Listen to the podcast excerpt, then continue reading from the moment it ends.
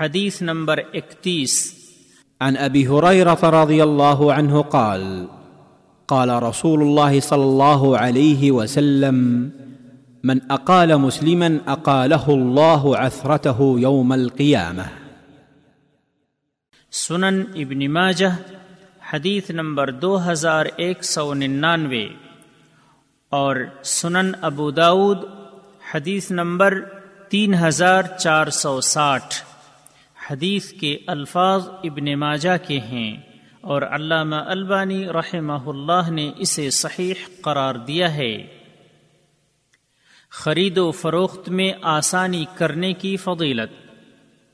ابو حریرہ رضی اللہ تعالی عنہ کہتے ہیں کہ رسول اللہ صلی اللہ علیہ وسلم نے فرمایا، جو شخص کسی مسلمان کے اقالے کو مان لے یعنی اس کے ساتھ بیع کے فسخ پر راضی ہو جائے تو اللہ تعالی اس احسان کے بدلے میں قیامت کے دن اس کے گناہوں کو مٹا دے گا۔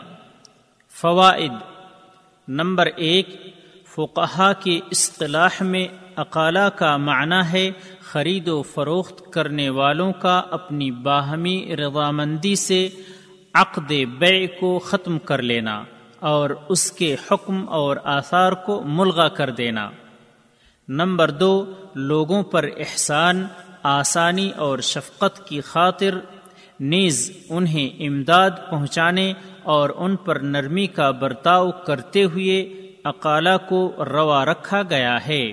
اور شرعی طور پر ایک مسلمان کی لغزشوں کو ختم کرنا ہی مطلوب ہے۔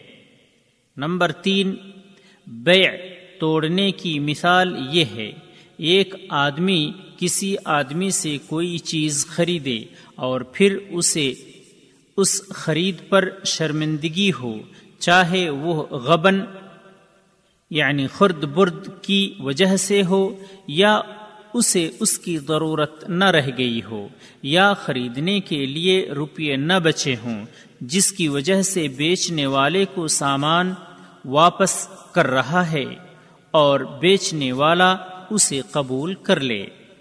نمبر چار، یہ واپسی بیچنے والے کی جانب سے خریدنے والے پر ایک احسان مانا جائے گا، چونکہ دونوں میں خرید و فروخت مکمل ہو چکی تھی اور بیچنے کی اجازت کے بغیر خریدنے والے کو اسے فسخ کرنے کا نہیں تھا۔ راوی کا تعارف ملاحظہ ہو حدیث نمبر تیرہ۔